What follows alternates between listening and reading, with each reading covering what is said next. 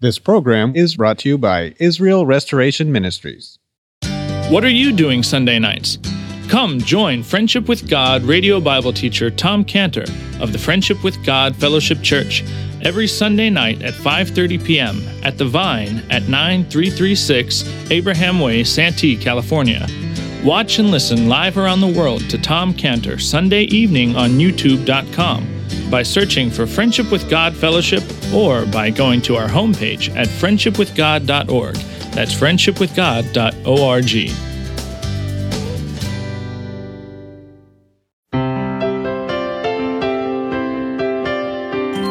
Welcome to Friendship with God with our Bible teacher, Tom Cantor. Today's message and previous messages can be listened to or downloaded for free at friendship with god dot org. That's friendship with god dot org. You can also obtain free resources from Tom Cantor and view our online bookstore at friendship with god dot org or call us at eight hundred, two four seven, three oh five one. That's eight hundred, two four seven, three oh five one. Tom Cantor also has a daily devotional verse that comes out each day by email and on Facebook. To receive this small daily devotional verse that Tom Cantor puts out, you can sign up at friendship with god dot org. That's friendship with god dot org. Or find Tom Cantor on Facebook by searching for Tom Cantor and Friendship with God. Now, here's our Bible teacher, Tom Cantor. So what this is referring to, this make straight the path of the Lord, this is referring to a practice that was then, that whenever a Middle Eastern king would travel, he would have a person way out in front of his caravan. And that person would essentially be crying out, he's coming, he couldn't see him, he's way out. He's coming, the king's, and so he's coming down this road, so remove any rocks that are in the way, get rid of any debris, any branches or whatever, clear the way so that his way will not be hindered. It's going this way. This is the picture that's painted, that God paints in Isaiah forty, verse three, of John the Baptist as this person way out in front of the King of Kings, Jesus, of King Jesus. And so King Jesus is coming for the first time in his first coming down this road of salvation. It's a road of salvation. He's coming to save sinners, and he's going to be successful if the road of salvation is cleared of any obstacles. And the obstacle is a sin that hasn't been repented of. And so when John the Baptist is fulfilling his role of the voice in Luke three four, Luke three four, it says, as is written in the book of the words of Isaiah the prophet, saying, the voice of one crying in the wilderness, prepare ye the way of the Lord, make his path straight. So when the John the Baptist says, make his path straight, he's telling the people, remove from the road any sins that you have that have not been repented of, so that King Jesus can be successful and get down this road of salvation to save you and sinners.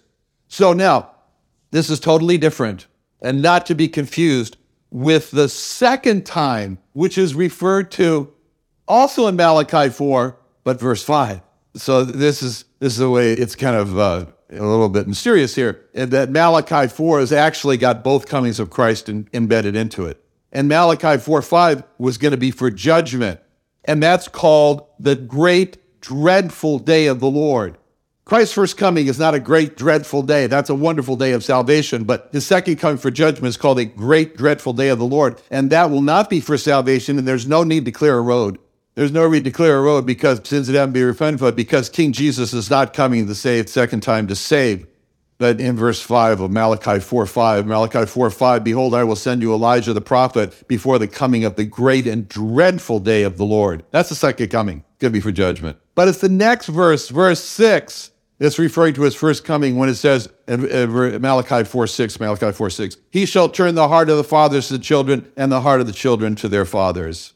So in those two verses in Malachi four, verses five and six, is describing Elijah coming for both the second and the first comings of Christ. And what Elijah does, what Elijah was to accomplish, happened in the first coming of Christ, and John the Baptist did it. And John the Baptist did it with the great preparation of the people, because he preached repentance, which all shows that the Messiah was not just to appear on the scene, just like the king in the caravan was not just to appear there without a preparation. preparation, in this case, of the heart, which all shows that the Lord Jesus Christ is not supposed to appear in a person's life without a preparation of the heart. And when we look at that great preparation that God predicted just before they come, we see that in order to fulfill that, God chose a strong preacher, John the Baptist. He was something else to see. In Matthew three one, Matthew three one, in those days came John the Baptist preaching in the wilderness, Judea, and saying, "Repent ye, for the kingdom of heaven is at hand. For this is he who was spoken of by the prophet Isaiah, the voice of one crying in the wilderness, prepare the way of the Lord, make his path straight." The same John had his raiment of camel's hair, leather girdle about his loins, meat was locust and wild honey. Then it went out to him Jerusalem and all Judea and all the region round about, and were baptized of him in Jordan, confessing their sins. But when he saw many of the Pharisees and Sadducees come to his baptism, he said unto them, "O generation of vipers, who warned you to flee from the wrath to come? Bring forth therefore fruits meet for repentance, and think not to say within yourselves, we have Abraham to our father. For I say unto you, God is able at these stones," and you can imagine him pointing at stones, "to raise up children unto Abraham. And now also is the axe laid unto the root of the trees. Therefore every tree which bringeth forth not good fruit is hewn down and cast into the fire." And then he went on to speak about Christ, who is going to baptize you with the Holy Ghost with fire, and he's going to purge his floor, and he's going to burn up the chaff, and so forth. So you look at this person, John the Baptist, and say, who in the world is this person? He now appears out of, out of nowhere, and he appears in nowhere of a wilderness, and all of a sudden he's just a sensation, and everybody's going out to meet him, and all of Jerusalem and so forth, and everyone is leaving their cities to go nowhere, to some some some wilderness out there, and his message is, prepare yourselves. Prepare yourself because he's coming. The king is coming. Don't be caught unprepared, because I'm going to help you get prepared, because if you're caught unprepared, you will not be able to have the encounter with the Messiah that's going to help you. So the issue here is, are you prepared or not? You're not going to benefit from the encounter unless you're prepared. It's all about being prepared, because if a person's not prepared to meet Christ, then Christ is just interesting. He's just interesting. He's interesting. But it didn't come to earth to interest people. I mean, if a person's not prepared to meet Christ, then Christ is just, it's entertaining. Look at all these people he's healing. That's really something. But it didn't come to earth to entertain people. If a person's not prepared to meet Christ, then Christ is just thought-provoking, thought-provoking, but he didn't come to provoke thought.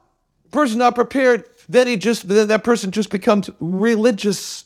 He didn't come to make people religious. So if Christ didn't come to earth to be interesting, to be thought-provoking, to make people religious, to be entertaining, why did he come to earth? He said in Luke nineteen ten, Luke nineteen ten, the Son of Man has come to seek and to save that which is lost. He only came if a person was prepared to know they were lost. And that's the preparation of John the Baptist, to show them how they're lost. The reason he came to earth is First Timothy one fifteen, First Timothy one fifteen. This is a faithful saying and worthy of all expectation, that Christ Jesus came into the world to save sinners, of whom I also am chief. Chief, so spoke the Apostle Paul. So he comes into the world to save sinners, not good sinners, but dirty, rotten sinners. And John the Baptist is there preparing them, showing them just how dirty they, dirty, rotten sinners are, just how rotten the sinners are, because he came to save those type of sinners. And he's effective. John the Baptist is effective because, as we saw in Matthew three six, Matthew three six, it says that when the people came out to be baptized as them, they're just confessing their sins. You know, I stole money, I was with my neighbor's wife, and I mean, they're deeply affected. They're crying. And then come another group of people, the Sadducees and the Pharisees, and now John the Baptist is addressing what they're thinking. In Matthew three nine, Matthew three nine, he says to the Pharisees and the Sadducees, think not to say within yourselves, we have Abraham to our father. He's talking about what they're saying to themselves. Like rabbis told me one time, hell, that's Gentiles. Gentiles made up hell. That's not for you. We have Abraham to our father. So he's giving very strong warnings to the people, and he's using this analogy of marking trees, not analogy, it's a practice. He's using the practice of marking trees to say, this is what's happening, folks. You know, when when the when the farmer, when the workers would go around in the orchards of vineyards and, and the orchards, when they go around the orchards and they would identify this tree and say, oh, this tree, look at all the mangoes, two hundred mangoes, fantastic, you know, keep that tree. And then they come to another tree and it hasn't made a mango in two years. And so they say, well, got to replace it, put another tree in there.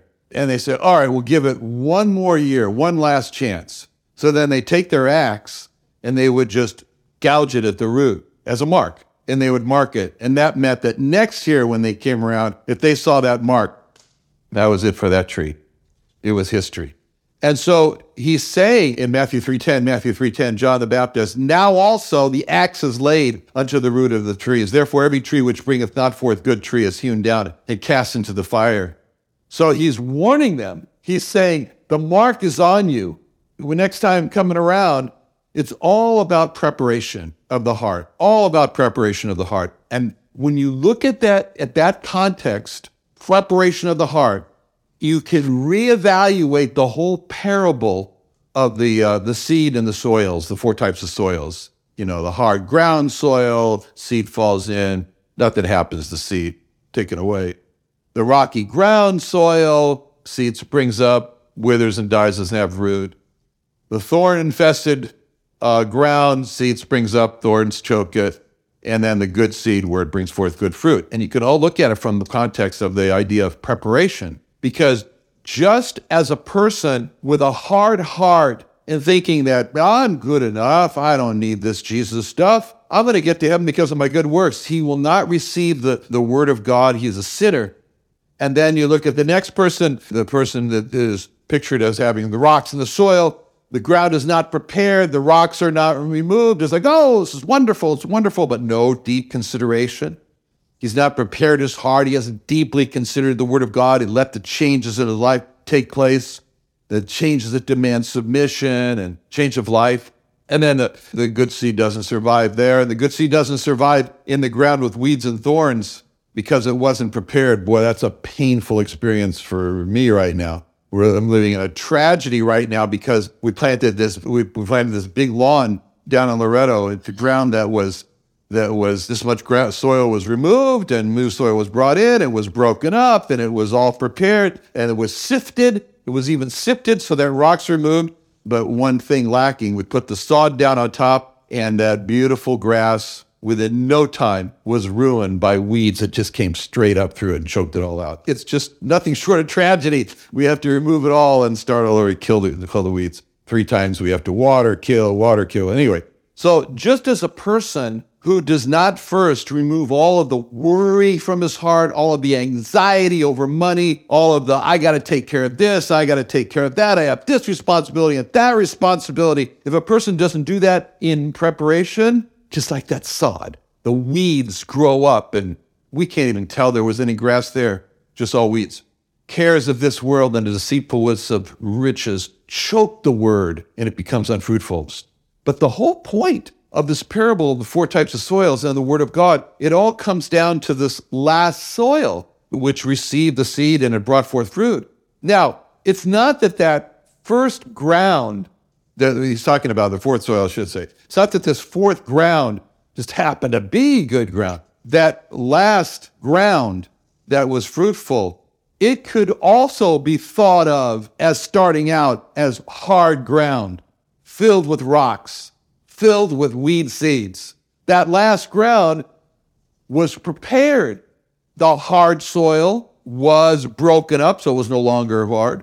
Those stones were sifted out, so it was no longer rocky. And those seed, weed seeds were removed, so it was no longer that way. So the point is, is that it became good ground by becoming prepared. The good ground was prepared ground. And that's the point of the parable of the seed in the soil. It's not a fatalistic view that some ground just is predestined to be good ground and the other ground is predestined to be hard ground, rocky ground, feeders. No, the whole point of the parable is that it can become good ground. All it takes is just preparation, and that's the point behind First Corinthians six nine. First Corinthians six nine, know you not that the unrighteous shall not inherit the kingdom of God? Be not deceived, neither fornicators, nor idolaters, nor adulterers, nor effeminate, nor abusers of themselves with mankind, nor thieves, nor covetous, nor drunkards, nor revilers, nor extortioners shall inherit the kingdom of God.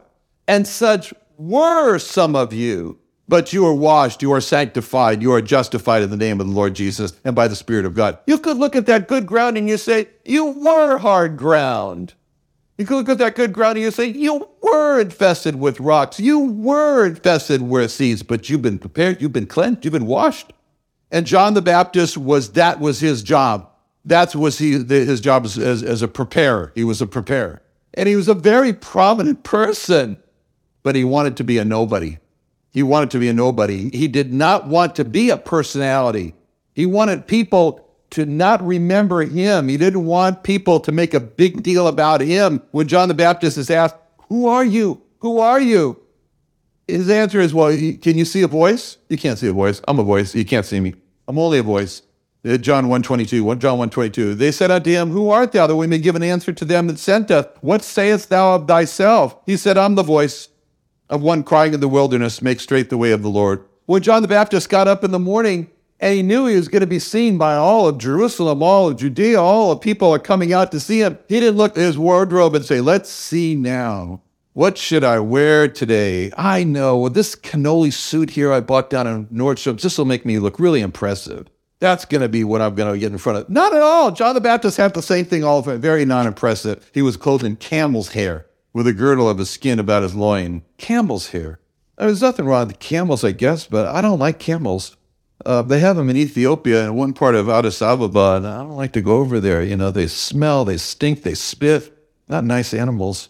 Some people like them. I don't know. Anyway, he's clothed like that in camel's hair. And uh, he said, no, I'm going to have a good, you know, breakfast of champion this morning. He eats locust. Clothes is not impressive. His food is not impressive, but his message is strong because he says, he's saying, I don't want you to remember me for who I am. I want you to remember my words.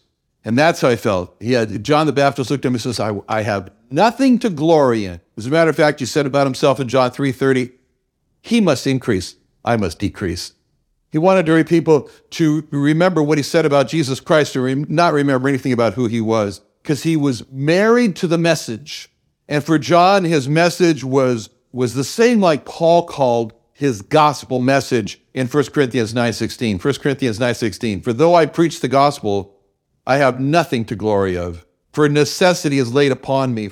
Yea, woe is unto me if I preach not the gospel. Paul called his message a necessity that was laid upon him. He called this gospel a burden. It was heavy on him. It was the only way. And Paul, you could see him in his life say, how am I going to get relieved of this burden, this burden, this heaviness of this gospel burden so strong? I'm getting crushed under the load of this gospel message. And he says in First Corinthians nine sixteen, woe is unto me if I preach not the gospel. That's how John the Baptist felt, the same as Paul, with this heavy, heavy, heavy burden of repentance message that was laid on him. Repentance message was so heavy that he could say, both of them, Paul, John could say, I have nothing to glory of, I have necessity is learned is upon me. It's as heavy, it's as heavy as a woman in her late stages of pregnancy. And when the word deliver is used for a woman in pregnancy, it takes on a whole new meaning as she wants to be relieved from this weight and this pressure of this medicine ball in her belly.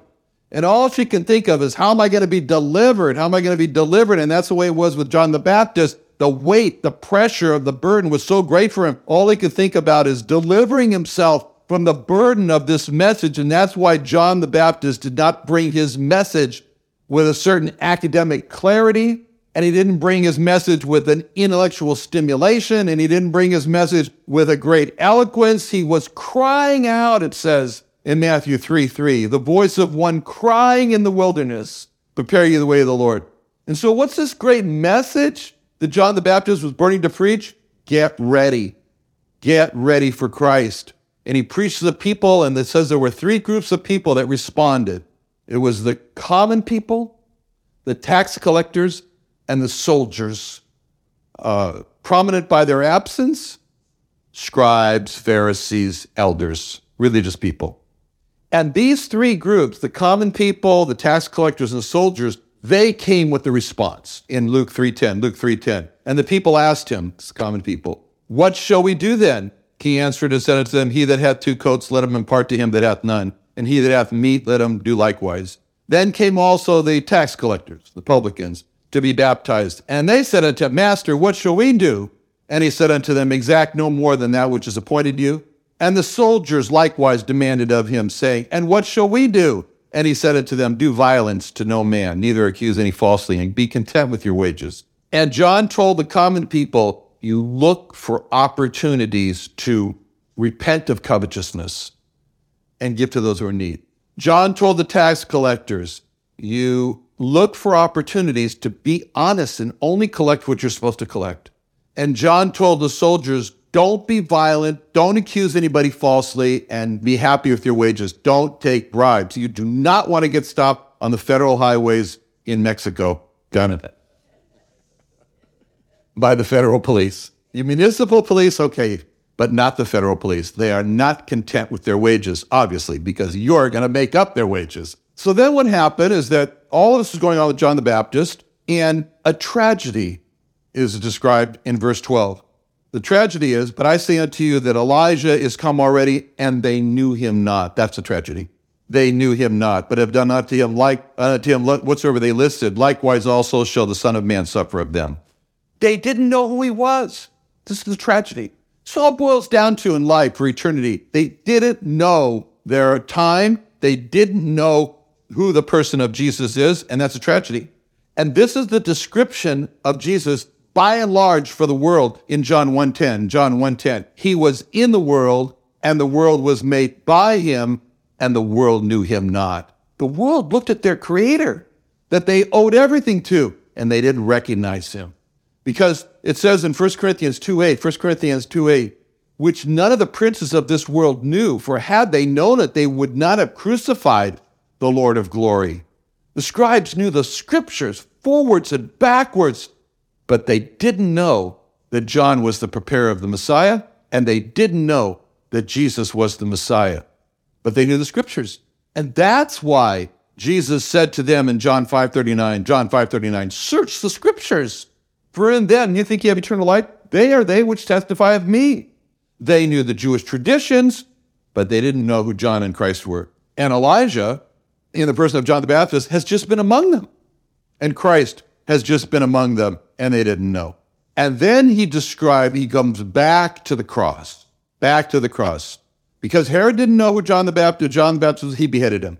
Because Christ was unknown to the Sanhedrin and the Romans, they abused, they killed him. And now the disciples have just come from the clearest demonstration that he's God on the Mount of Transfiguration. They got a little taste of heaven. And they just had two who came from heaven, Elijah and Moses, and they just saw them. They got another little taste of heaven, and their hearts naturally are thinking about heaven, and they want to go there. And at this point, at this point, of all the subjects, the Lord Jesus brings up the suffering of the cross at the hands of the Gentiles. He says, this is what they did. John, this is what they're going to do to me. Why? Because he's showing to them the cross is the link between earth and heaven. It's the bridge over troubled waters. It's the cross removes the barrier between earth and heaven, because there is no going to heaven without the full payment of the sin. And that's why the cross is so important, and that's why the Lord Jesus brings it up now. So by the time that that the disciples have backed down to the bottom and processed this all out, they understood. They understood in verse thirteen. Then the disciples understood that he spake to them of John the Baptist. Let's pray. Father, we thank you so much for Christ, our bridge to heaven. We thank you, Lord, for his patience, his graciousness, and his uh, gentle instruction. In Jesus' name, amen. Another wonderful day studying the Bible with our Bible teacher, Tom Cantor, here on Friendship with God. Don't forget that today's message and previous messages can be listened to and downloaded for free at friendship with god dot org. That's friendship with god dot org. You can also go online to find free resources from Tom Cantor and our online bookstore at friendship with god dot org. You can also find Tom Cantor on Facebook, and you can also go to friendship with god dot org to sign up for his daily devotional. Tom Cantor is also the founder of Israel Restoration Ministries. You can visit that website at israel restoration dot org. You can write to Tom Cantor at P O Box seven one one three three zero, Santee, California nine two zero seven one. That's P O. Box seven one one three three zero, Santee, California, nine two zero seven one. Or email Tom Cantor at tomcantor at friendshipwithgod dot org. That's Tom Cantor at friendshipwithgod dot org. For more information about Tom Cantor and Friendship with God and Israel Restoration Ministries, call us at eight hundred, two four seven, three zero five one. That's eight hundred, two four seven, three zero five one. What are you doing Sunday nights? Come join Friendship with God radio Bible teacher Tom Cantor of the Friendship with God Fellowship Church every Sunday night at five thirty p.m. at The Vine at nine three three six Abraham Way, Santee, California. Watch and listen live around the world to Tom Cantor Sunday evening on YouTube dot com by searching for Friendship with God Fellowship or by going to our homepage at friendship with god dot org. That's friendship with god dot org. This program is brought to you by Israel Restoration Ministries.